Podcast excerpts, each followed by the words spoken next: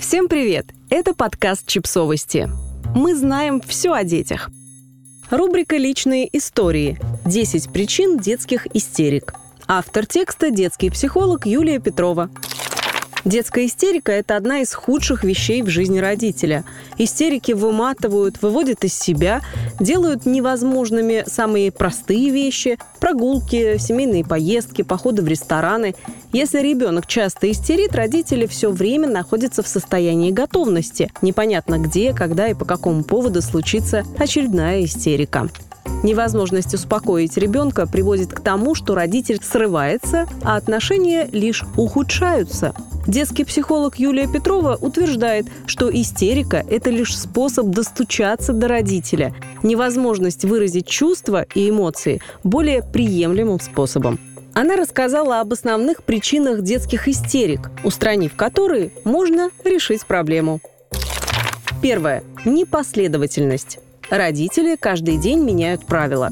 Запреты и позволения меняются местами или зависят от настроения родителей. Второе. Гиперопека. Бытует стереотип, что в гиперопекающих семьях дети избалованные и поэтому истерят.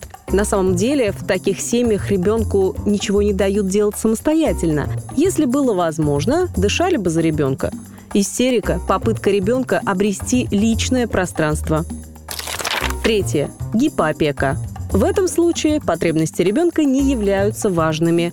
Уход сводится к еде, одежде и детскому саду, но без учета интересов и желаний ребенка.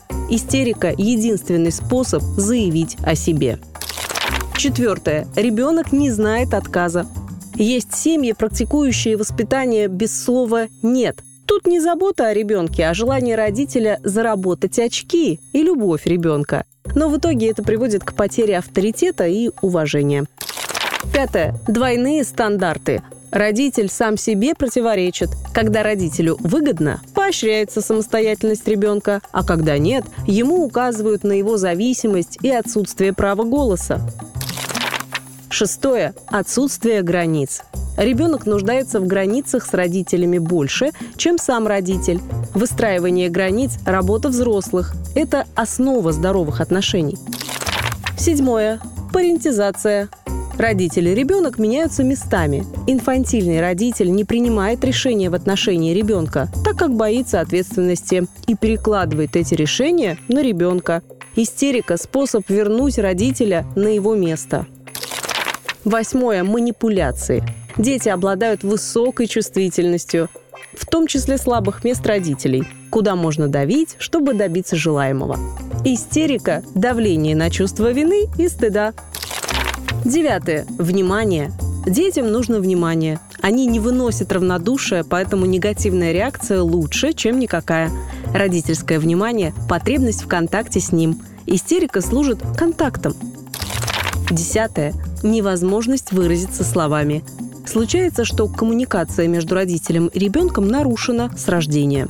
Например, родитель отсутствовал первые месяцы жизни ребенка. Отсутствие речи заменяет невербальное общение, но оно нарушено. Истерика, крики, плач становятся единственным языком общения. Истерика – симптом нарушенных отношений. Их можно наладить, если наладить коммуникацию. Подписывайтесь на подкаст, ставьте лайки и оставляйте комментарии. Ссылки на источники в описании к подкасту. До встречи!